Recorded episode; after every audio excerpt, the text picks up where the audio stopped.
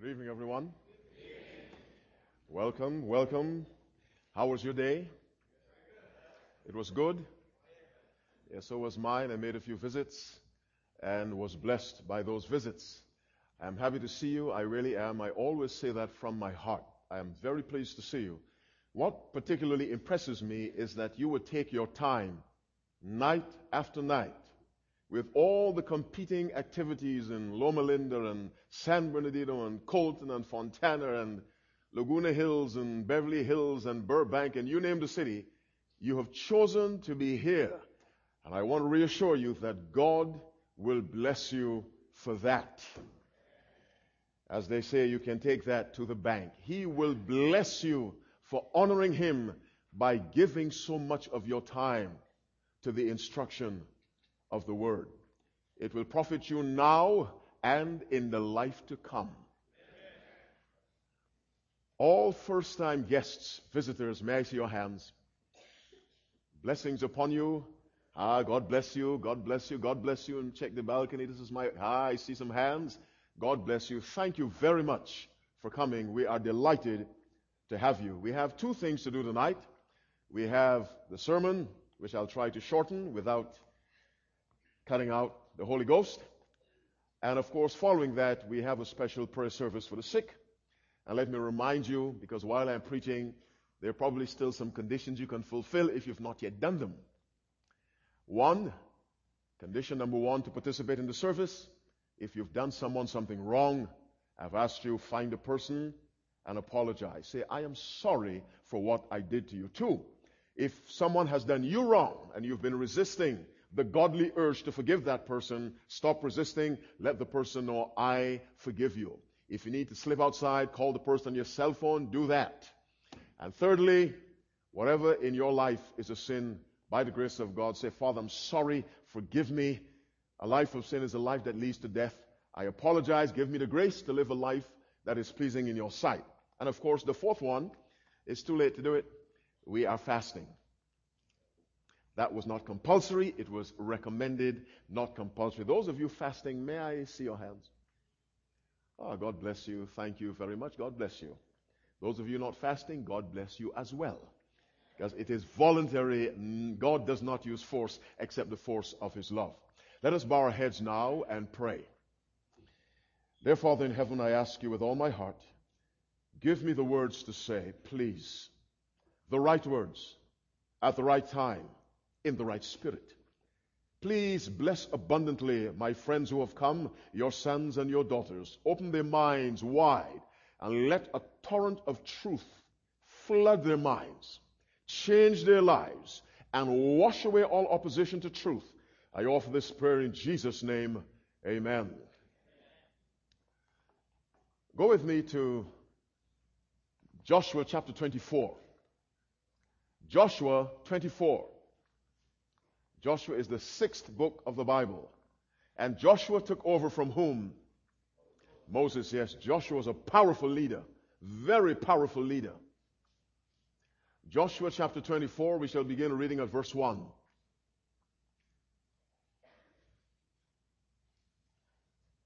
And our subject is crossing the waters. Joshua 24, reading from verse 1. The Bible says, And Joshua gathered all the tribes of Israel to Shechem, and called for the elders of Israel, and for the heads, and for the judges, and for the officers, and they presented themselves before God. And Joshua said unto all the people, Thus saith the Lord God of Israel, Your fathers dwelt on the other side of the flood in old time, even Terah, the father of Abram, and the father of Nahor, and they served other gods. And I took your father Abraham from the other side of the flood and led him throughout all the land of Canaan and multiplied his seed and gave him Isaac. Now, there's an expression that's repeated. Can you identify that expression? The other side of the flood. When God called Abraham, let's go now to Genesis chapter 12. Genesis 12, our subject is crossing the waters. Genesis 12, reading from verse 1. Those of you with Bibles, as my troublesome question is, raise them, let me see. The most important book in the world. The Bible is more important, in my estimation, than all other books combined. And I'm not biting my tongue, than all other books combined. The Bible, it has power to change a life from north to south, east to west. Genesis 12, verse 1, the Bible says, Now the Lord had said unto Abram, Get thee out of thy country, and from thy kindred, and from thy father's house, unto a land that I will show thee. And I will make of thee a great nation, and I will bless thee and make thy name great, and thou shalt be a blessing. And I will bless them that bless thee, and curse him that curseth thee, and in thee shall all families of the earth be blessed. This is a call from God to Abram. It is the original call of God. Abraham lived in Ur of the Chaldees, the area now known as Iraq. And God called him from that part of the world. The reason is not, all the reasons are not given in Genesis 12. Some of them are given in Joshua 24. In Joshua 24, we learn that the land where Abram came from, his family members served other gods. And God does not like competition. When it comes to numbers, there's only one number God understands. That's first. Number two makes no sense to God at all. When it comes to your life and mine, God understands one number, and that is first. And so because Abraham's family, now I did not say Abraham, we must assume that Abraham lived a different kind of life. Abraham's family, the Bible says, served other gods. And so God called Abraham out of Ur of the Chaldees, indeed, out of Babylon. And God said, Come into a land that I will show you. In making that trip, Abraham had to leave one side of the flood, cross over to the other side. And so Joshua 24 2 says, Ah, your fathers dwelt on the other side of the flood. The flood refers to the river Euphrates. There are two well known rivers in Iraq. What are they? Euphrates and the Tigris, yes. And so Abram at some point had to cross the Euphrates. He did not have to cross the Tigris. It was too far east. But he crossed the Euphrates to come in to uh, Canaan land as God intended for him. So when our father Abraham was called, he had to cross the flood to get from one side to the next in response to God's call. Now, there are three major calls in Scripture the call of Abraham, the call of the Israelites out of Egypt, and God's call to you. I said Scripture, and I'm not changing my words. There are three major calls in Scripture the call to Abraham out of Ur of the Chaldees, the call to the Israelites to leave Egypt, and God's call to you as an individual. Now let's take a look at God calling the Israelites out of Egypt. 1 Corinthians chapter 10, reading from verse 1. Our subject is crossing the waters. 1 Corinthians 10, reading from verse 1.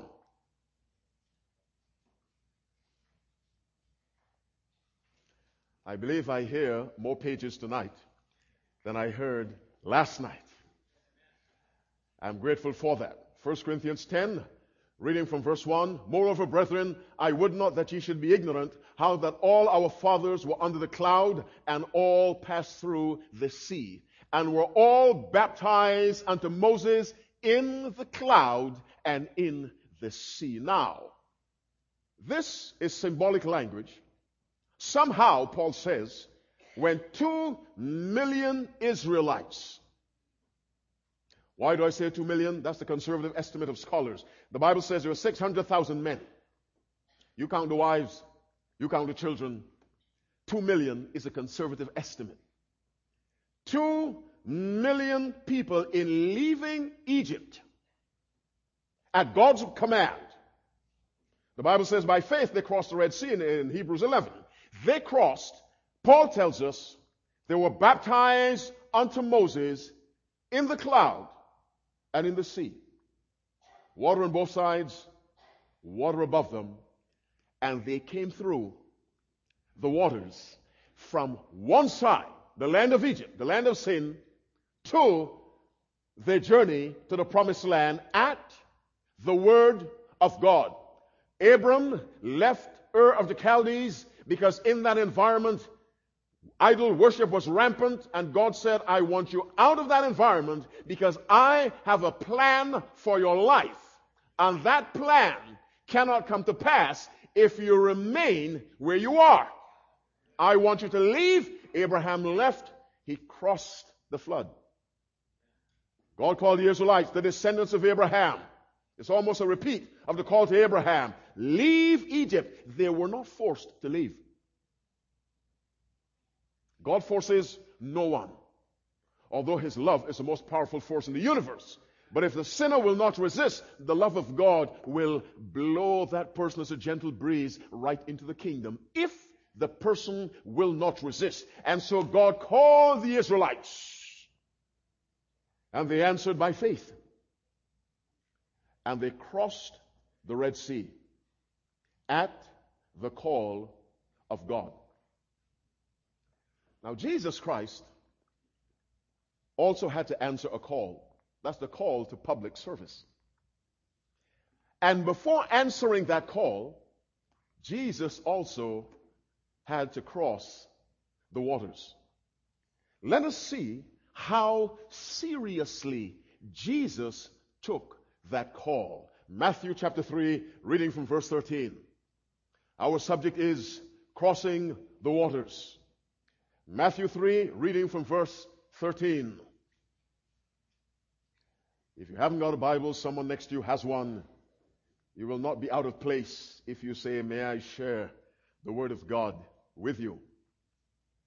And if the person says no, I will have to pray for that person after the service. But I'm sure no one will say no. Matthew 3, verse what? 13. Then cometh Jesus from Galilee to Jordan unto John to be baptized of him. But John forbade him, saying, I have need to be baptized of thee, and comest thou to me? Now, why is John saying that? What does John understand in the man coming to him? This was the Son of God. This was the sinless Savior. This was the Lamb that taketh away or bears on his back the burden of sin. And John shrinks, not simply from the physical task, but probably from the very thought of baptizing a sinless person. And so John says, no, no, no, no, no. This was his cousin, by the way. Jesus and John were cousins. How would you like to have Jesus as a cousin? Have news for you. He's your brother. Is a brother higher than cousin? Jesus is your brother because he took this and he still has it glorified, but still has it. And so John forbade him, saying, I have need to be baptized of thee, and comest thou to me? And Jesus answering said unto him, Suffer it to be so now, meaning, please do it, allow it to happen. For thus it becometh us to fulfill most righteousness, all righteousness. Now, let's examine that reply from Jesus Christ. Christ said, in effect, do it because it is necessary. It is right. The word becometh means appropriate. It is right. It is fitting. It is appropriate, says Christ, for us to fulfill all righteousness. Notice Christ says, for us. Meaning himself and John. Are you with me? It is right for a preacher to baptize someone as much as it is right for the person to request baptism. Ah, you didn't get it. And as usual, whose fault is it? My fault. Jesus said, Suffer it to be so now, for thus it becometh us. It is the right thing for me to do. It is the right thing for you to do to fulfill all righteousness. Now, where does righteousness come from? God. The very life of Christ was the highest expression of righteousness. Romans 8 3, don't go there now. The Bible says, God sending his own son in the likeness of sinful flesh and for sin, condemned sin in the flesh, that the righteousness of the law might be fulfilled in us. There are two brands of righteousness. There's one. And that's the righteousness in the life of Christ. And the life of Christ was a living representation of all that God's law stands for. Christ is saying, by baptizing me, you are doing what is righteous and what is lawful. It is right. It is lawful.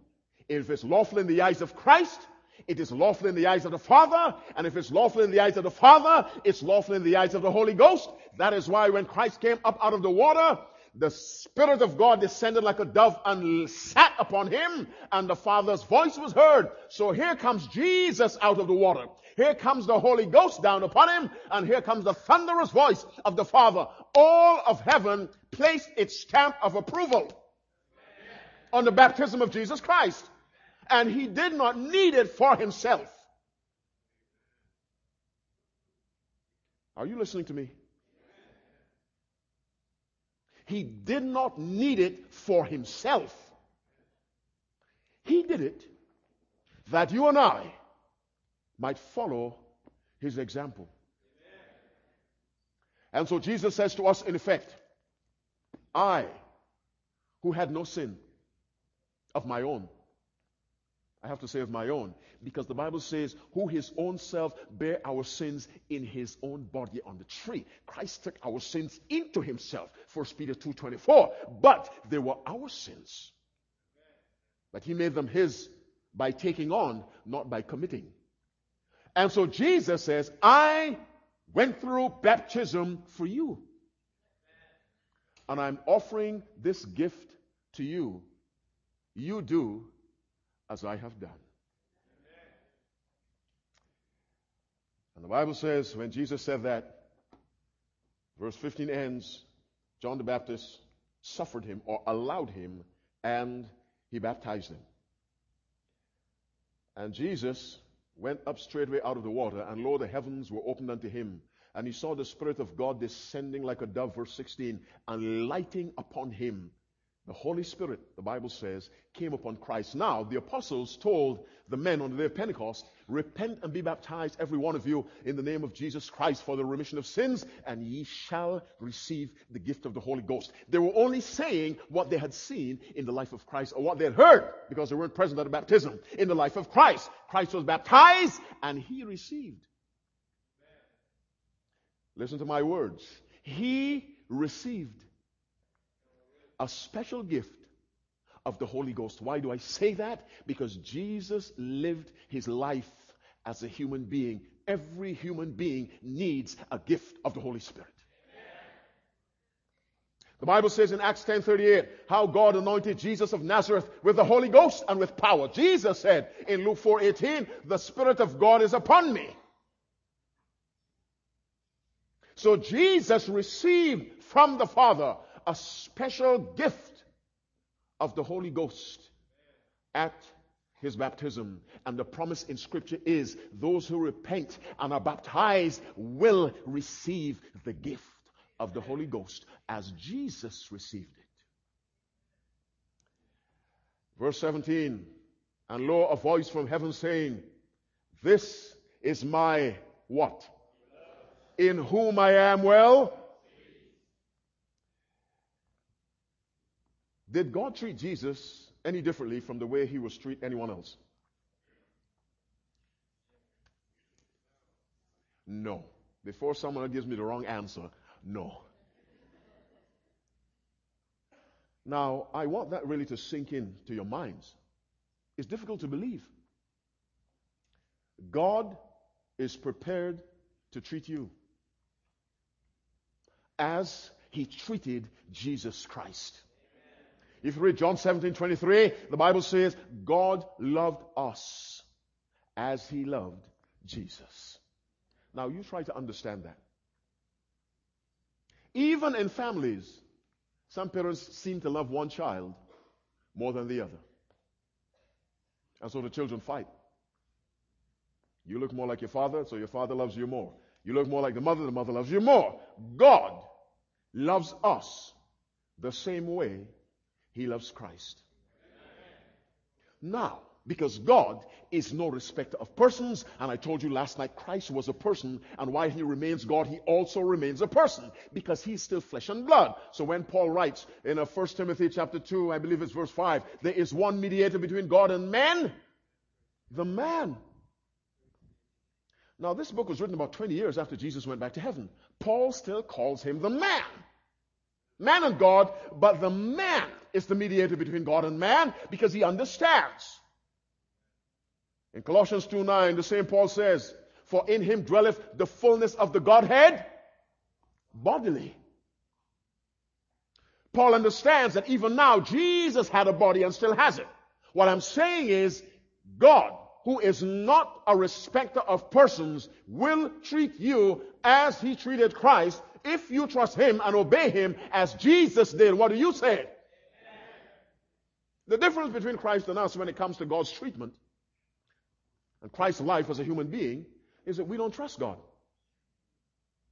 We don't obey God.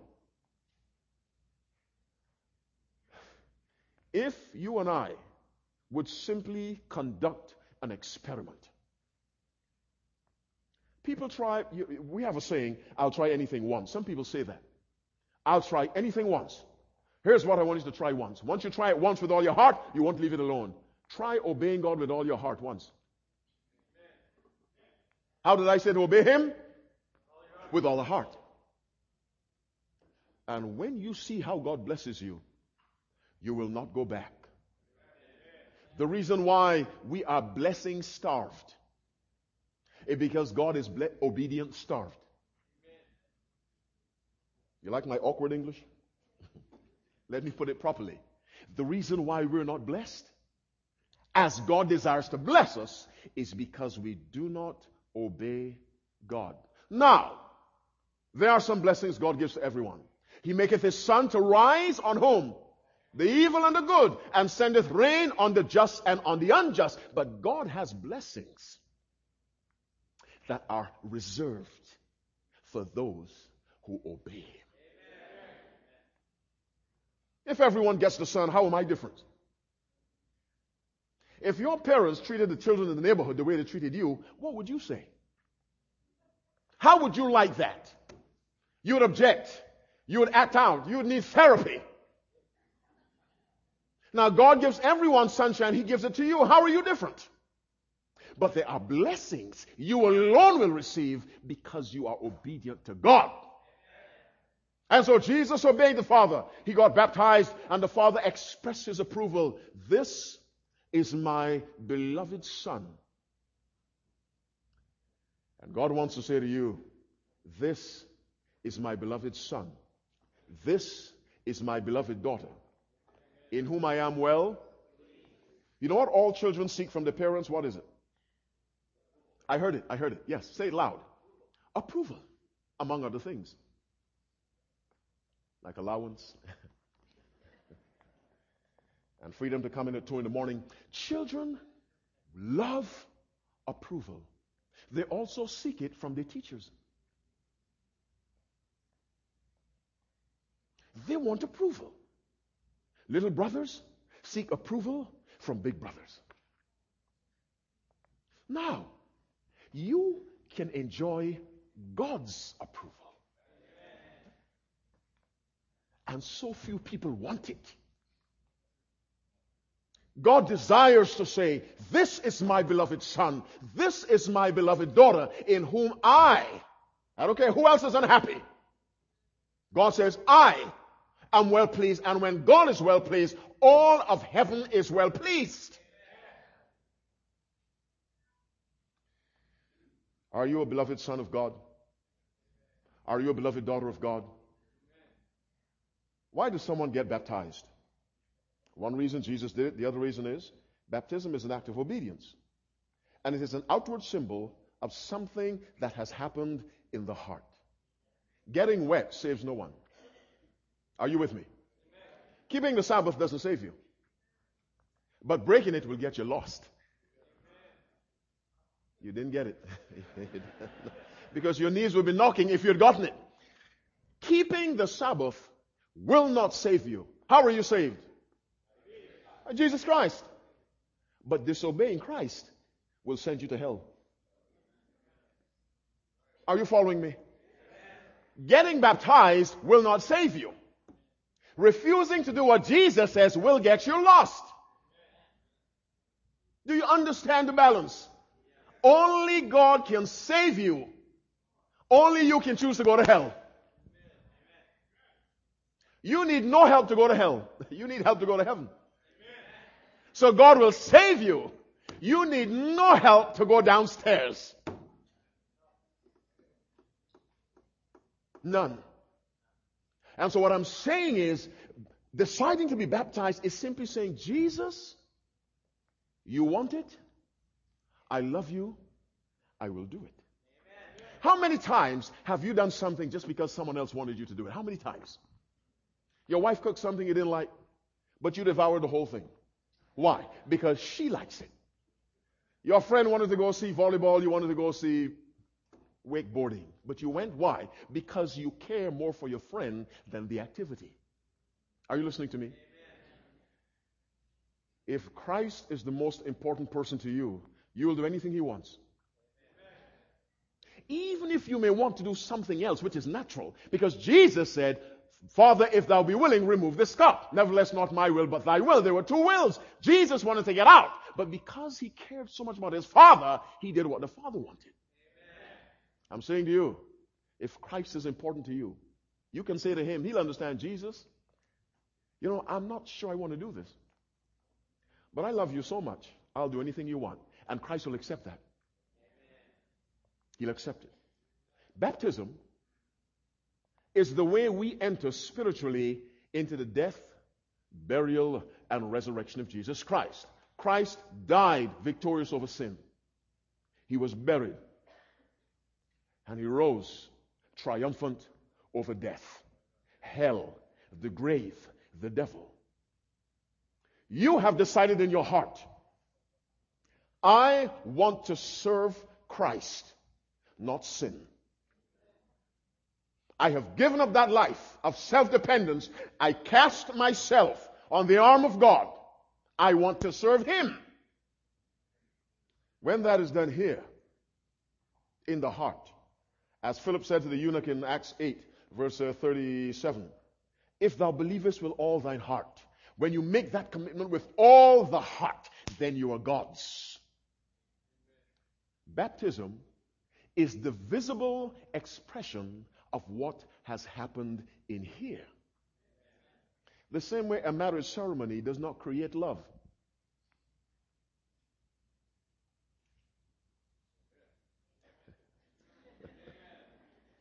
The love came before. It is merely an outward expression of the intense desires of two hearts. Let's go to Romans chapter 6, reading from verse 1. Why does the word marriage in the 21st century cause people to frown like that? Well, in heaven we may not have it. And I say may not. The scripture suggests there won't be any marriage in heaven. Don't let that discourage you from going. You'll like it, whatever it is. Romans chapter 6, reading from verse 1 crossing the waters. What shall we say then? Shall we continue in sin that grace may abound?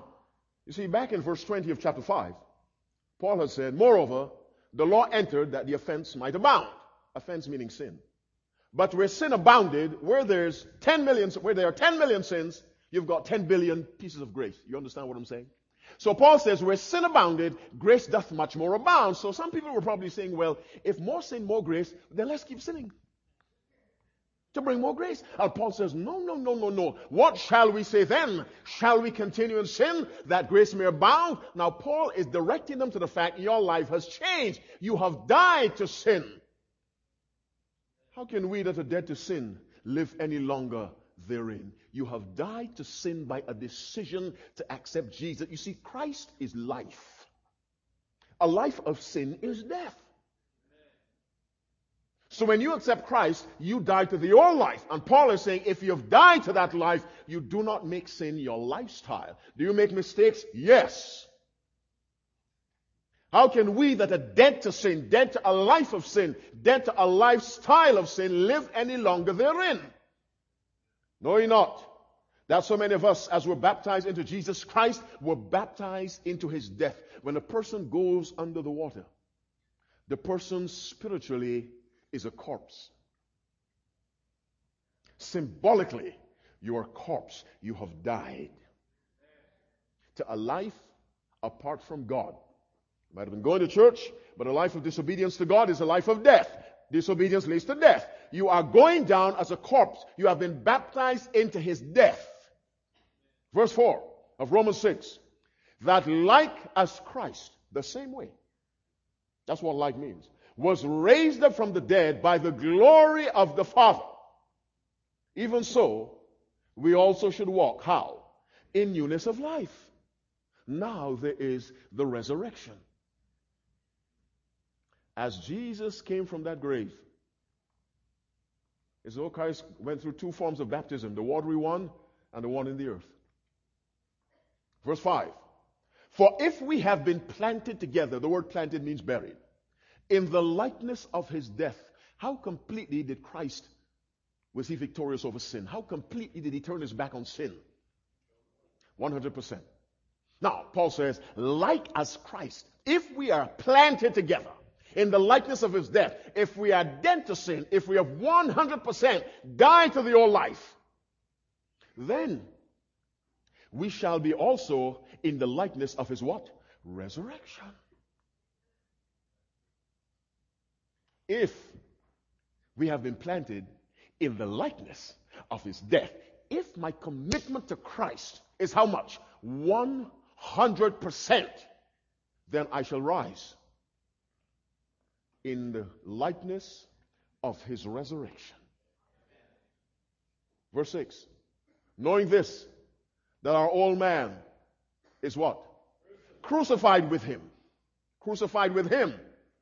That the body of sin might be destroyed now, the last verse explains what those two other things mean. That henceforth we should not serve sin. That's the key. Because you'll make mistakes. But sin does not become the dominant characteristic of your life. And when you make a mistake, the Holy Ghost given to you as a gift of baptism is always there. Touch you. Say, wait a minute, wait a minute, son. Wait a minute, daughter of God. Here's what you did. And out of the honesty of your spiritual heart, Lord, I am sorry. I'm sorry. Give me strength not to do that again. And so we go down in the likeness of his death. We are raised in the likeness of his resurrection. And how did Jesus rise from the grave? Victorious over the devil, hell, the grave, and death. Listen to me. Any man, any woman who 100% dies to the past life can claim by faith the power to live a life victorious over death, hell, the grave, and the devil. Because if Jesus lived that life, the promise is through faith in Him, we can live that life. The problem is no one believes that. And so Jesus said in John 16, 7, Nevertheless, I tell you the truth, it is expedient for you that I go away. For if I go not away, the Comforter will not come unto you, but if I depart, I will send him unto you. And when he is come, he will reprove the world of sin, of righteousness, and of judgment. Now, here's how Christ describes sin of sin because they believe not on me. The foundation of sin is a refusal to believe in Jesus Christ all that he is, all he has done, and all he desires to do in our lives. And Jesus says the Holy Ghost will convict us of sin, of our deep unbelief in the saving merits of Christ and the sustaining power of our Savior.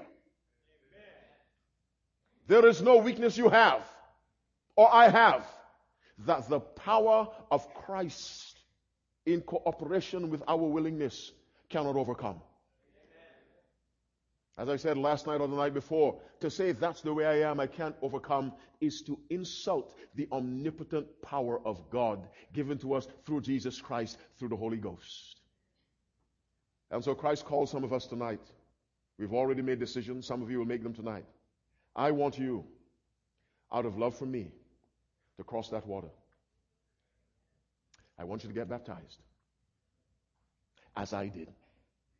I am your example. Remember the sermon, just like Jesus? How should we love? How should we obey? How should we over? Remember that sermon?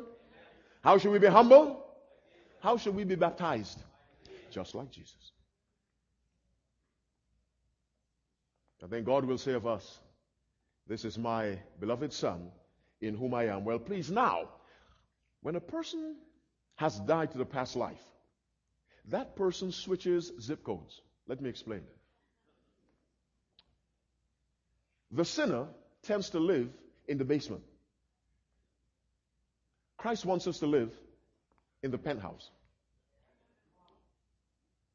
The person who's given the life to Christ must move from the basement to the penthouse. Let me explain.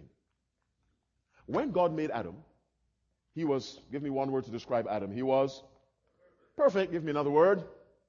Sinless. Don't be, don't be afraid. He was, and he was. Speak with confidence even when you're wrong. No, I'm very, I'm quite serious. Even when you're wrong, speak with confidence. Many people are dead wrong, but other people believe them because they say wrong things with such confidence. It sounds right. I am your friend. If you're wrong, I'll correct you. When God made Adam, he was, and, and you're right. Now, then how did Eve, or uh, Satan, cause Eve to sin? To what did the devil appeal? Now, I'll tell you.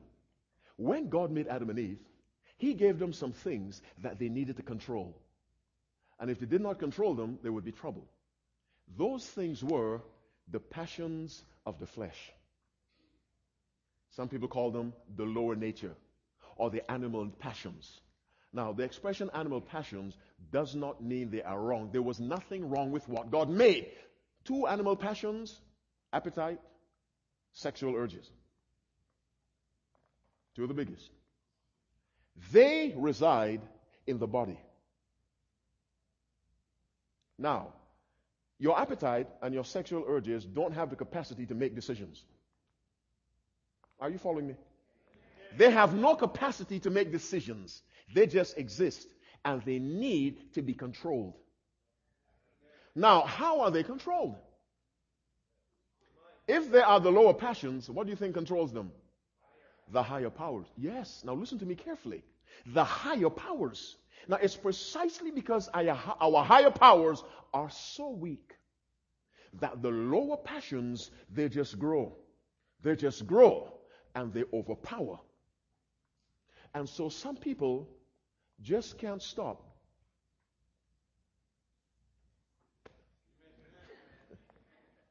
stop. Because the higher powers have become weakened because they're not cultivated, they're not fed, they're not cared for. How are the higher powers strengthened?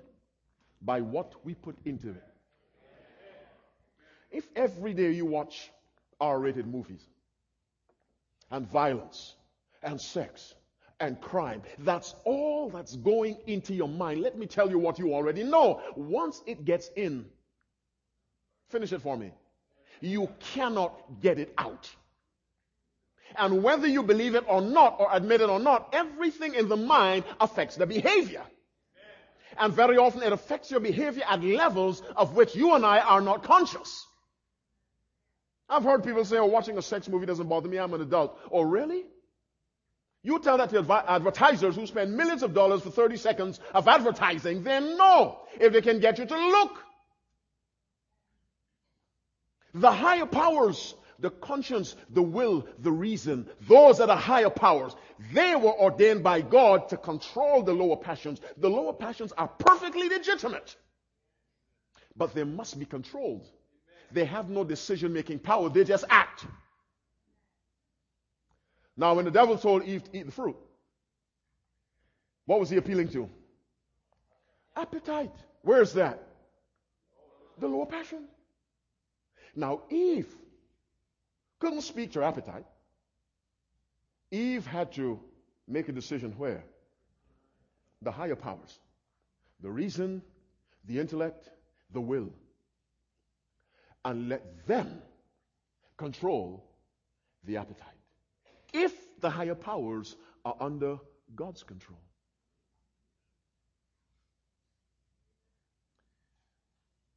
She fell by allowing the lower passions to exercise themselves. And sin came into the world. I say again, a person who has given up a life of sin moves from the basement to the penthouse. That person now lives his or her life by strengthening the noble powers, as some people call it, the higher powers, the will, the reason, the conscience. But for the conscience to remain strong and get stronger to control the passions, the conscience must be nourished. The will must be nourished. The reason must be exposed to the divine radiation of God's will.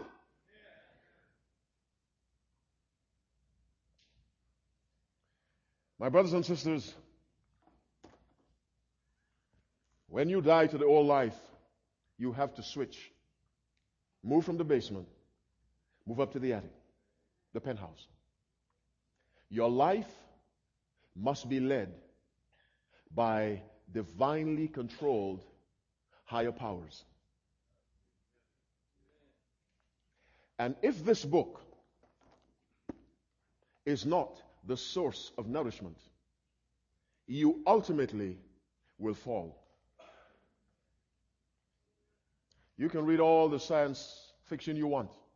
You can read all the psychology you want and behavioral modification you like. The only power calculated to control the passions and to strengthen the higher powers is the Word of God.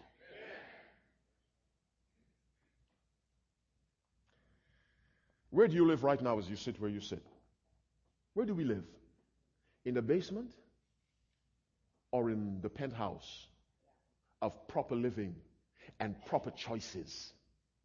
Many people are living lives of tremendous regret, and they have lived them for years, regretting, regretting, regretting, because some decisions were made not from here, but from down here. And the regret follows them to the grave. You're saved, you're forgiven, but the regret remains. We must live by the higher powers. It is the higher power that allows a young man to respect a woman. It is the higher power that allows someone to walk by and see a wallet and pick it up and try to locate the owner. It is the higher power that allows me to sit in an exam room with the answer sheet right next to me and my eye never swerves. The higher powers.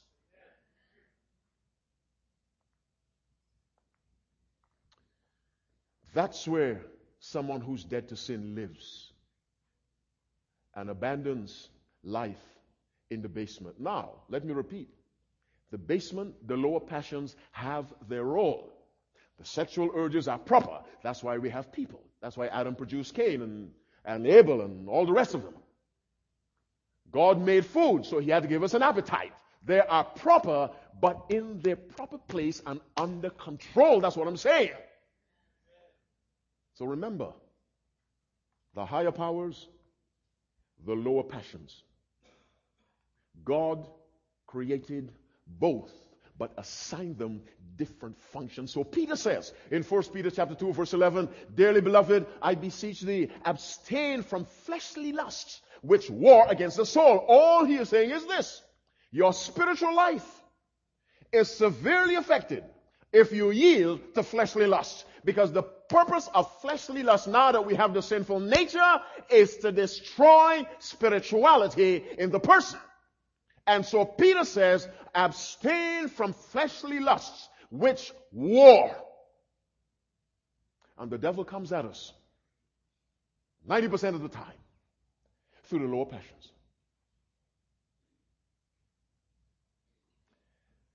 A baptized person, baptized in the heart first, commits to God by his grace.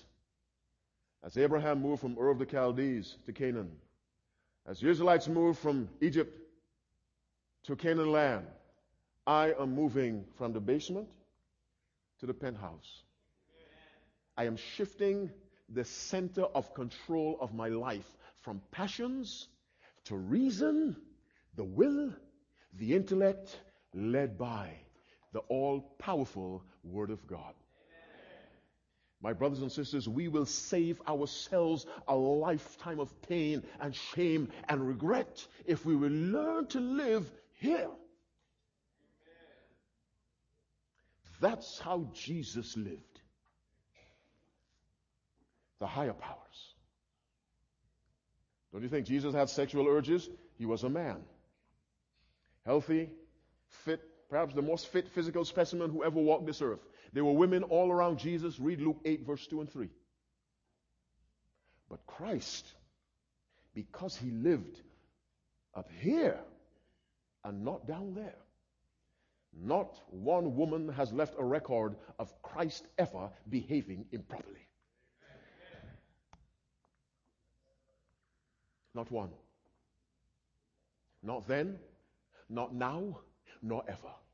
And Jesus says to every man, every woman, look, this is how you live when you have died to sin and you've risen to walk in newness of life. You live from the higher powers.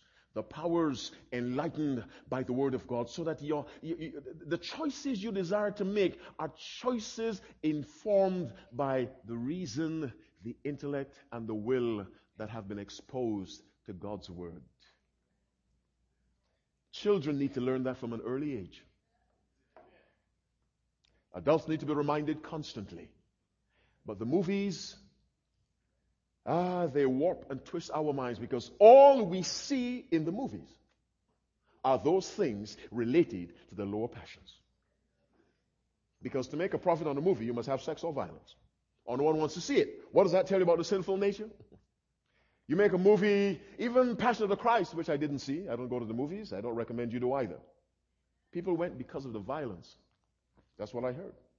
Couldn't believe how much this Jesus was beaten. I put Jesus in quotation marks. The last temptation of Christ, they went because Christ apparently had an affair with Mary Magdalene. So anything racy, we go, even if Christ is in it. Christ in quotation marks. But you make a movie of someone confessing sin, coming to Christ. No one wants to see that. That's not exciting. The devil knows where to get us, my beloved brothers. Watch what you read. Watch what you watch. Watch what, or not watch, but yes, watch what you listen to. It'll work for this sermon. Watch what you listen to. The Bible says, keep the avenues of the heart or the mind, for out of it are the issues of life. Guard these. I was driving to, to the meeting this evening, and I looked up, looking around. There's a billboard for a men's club. Something called, and uh, the, the first, psst, that's the first word, psst. And I said, You've got to sit in the car and look straight ahead of you at the dashboard if you're not driving.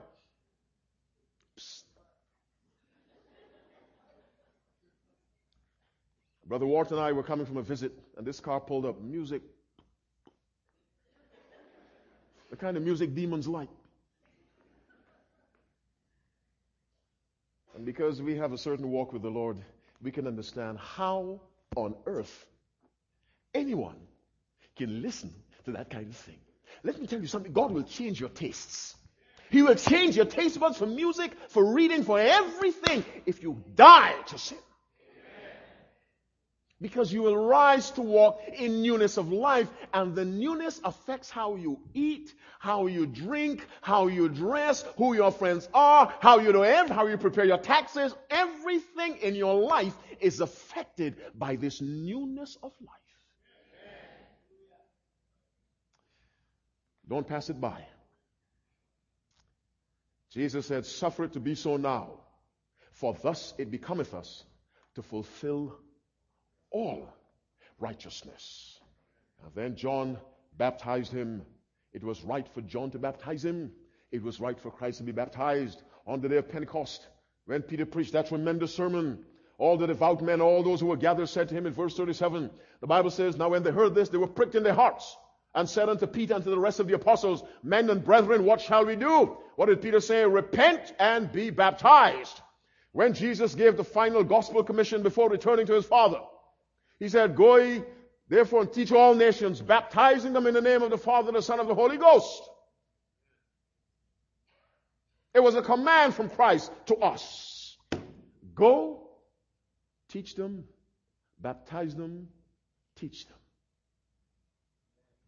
Mark 16, 15 and, 15 and 16. Jesus told, Go ye into all the world and preach the gospel to every creature. He that believeth and is baptized, you finish it, shall be saved. He that believeth not shall be damned. The words of Christ.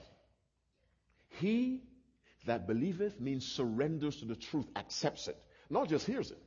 You know, Christ was preaching a certain place in uh, Luke chapter 11. And when he was finished, the, the verse says in Luke 11, I think, verse 27, and it came to pass, as he spake these words, a certain woman in the company lifted up her voice and said unto him, Blessed is the womb that bare thee, and the paps which thou hast sucked. In other words, may God bless the womb of your mother and the breasts where she fed you. Now, Jesus was not impressed. Now, here's a woman pronouncing a blessing on the mother of Christ. You know, we love our mothers. When, you know, you've heard people say if they want to upset you, say something about his mother. They never say, say something about his father. Talk about his mother. Talk about his mama, never his father. Mothers are important to us. And she said, May God bless the womb that bare you and the breast you have sucked. Jesus said in verse 28, Yea, rather, blessed are they that hear the word of God and keep it. Christ was saying, No, no, no, no, no, don't go blessing my mother. Don't bless her. I want you to understand that the blessing is on those who not only hear, as you've all heard, but do it. Tonight, some of you need to make a decision to be baptized and obey the truth. Some of you have already made that decision. There'll be one baptism this weekend, another at a date to be announced. Make the decision. Don't wait until you know everything. Because the devil will always tell you, wait until this question is answered. And knowledge has no end. You'll simply find yourself wanting every question answered before you get baptized. You know enough to make the decision. And I want you to make it because that is what Jesus wants. Do it for Him first. Because you must love Christ more than you love yourself. I need a bigger amen than that. We must love God more than we love ourselves. So we must be more willing to do what God wants than what we want. If you want, if your desire is not to do it and his desire is to do it, you love him more, do what he wants. Make the decision tonight. Now, in the name of Jesus Christ, I ask you. There are people here who need to make a decision to be baptized. It does not have to be this weekend. It may be, it does not have to be. I want you to show God publicly, as Jesus did it publicly, that you're making that decision. If you will say, Jesus, I'm deciding to be baptized, raise your right hand. Raise it, let me see it. If you haven't made it yet, raise it. God bless you. If you haven't made it yet, raise it. God bless you. If you have not yet made that decision, make it tonight. If you're making it tonight for the first time, stand up. Let me see you. Stand up. You're making it for the first time, stand up. Blessings upon you. Who else? God bless you. Can't see the balcony. If you're making it for the first time tonight, you're just making a decision, whether it be this Sabbath or some other time, make the decision, stand up. You the light. God bless you. I see you back there. God bless you. God bless you. God bless you. Someone else, make that decision. Just stand up. Forgive me for doing this, but I have to see the balcony. Some people wait before they decide. Someone else. Stand up. And do what Jesus wants. Please Him from your heart. Fulfill all righteousness. Just raise your hand. Stand up. Someone else? Stand quickly. My time is running. We have to move to another service. I see your hand. Someone bring me some cards. There's some cards right here, please. Come. Come, my good sister. Come. Yes. Come, my good brother. Come, my brother we're in the back. Come. Blessings on you. Come. Make sure each child of God gets a card. Someone else, I'm deciding tonight. I want to be baptized. Whether it's this Sabbath or some other time, I am deciding. Making the decision is critical. The actual date, we'll work on that. Make the decision. That's what I'm calling for. Make the decision. God bless you, my brother. God bless you. God bless you. Give him a card. Our time is running out for the camera. Someone else, make the decision. Jesus, God, I am deciding to be baptized. Anyone else? The rest of you should be praying, Lord, soften hearts, soften hearts. Now, don't come up to make me look good. This has nothing to do with me at all. It's to do with Christ and you. Someone else.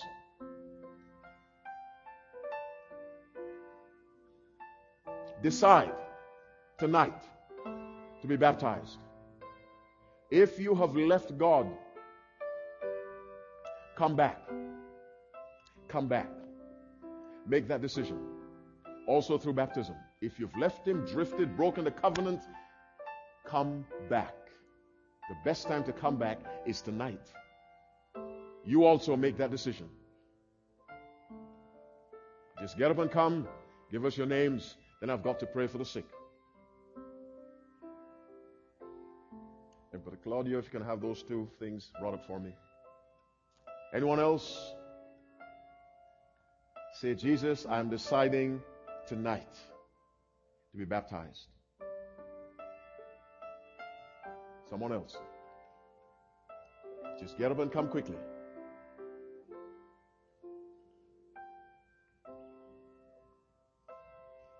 If you're a little afraid, let your friend bring you. But come.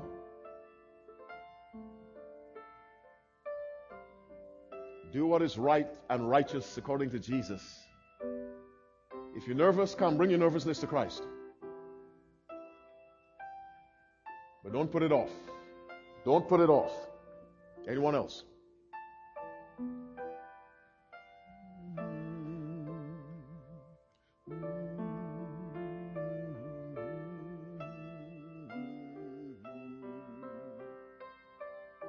I'd like everyone to stand.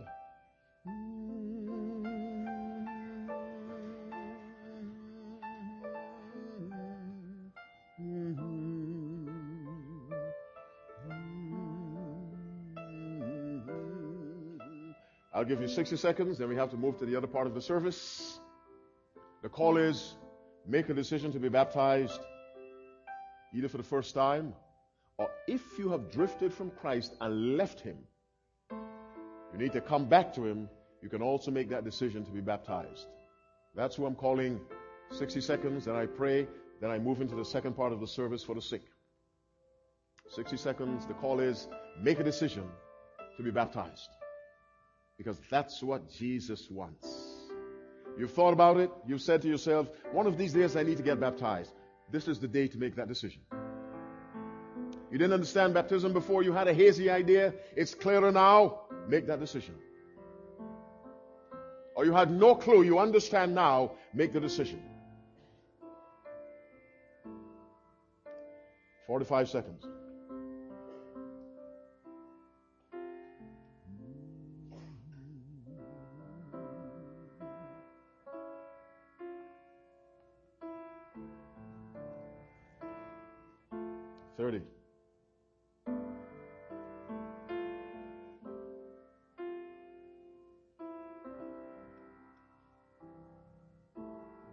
Bless you.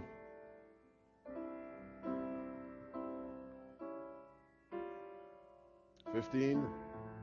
Fifteen seconds. God bless you, my good brother.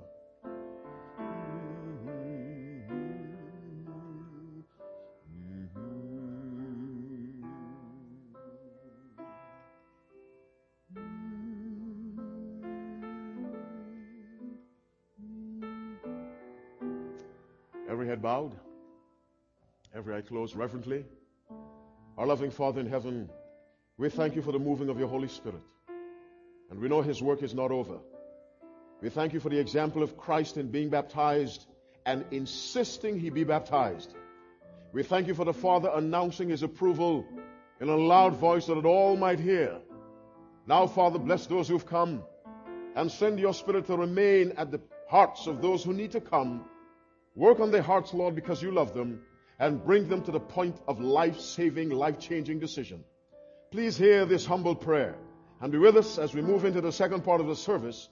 I offer this prayer from my heart in Jesus' name and for his sake. And all God's people say, Amen and Amen. You may be seated.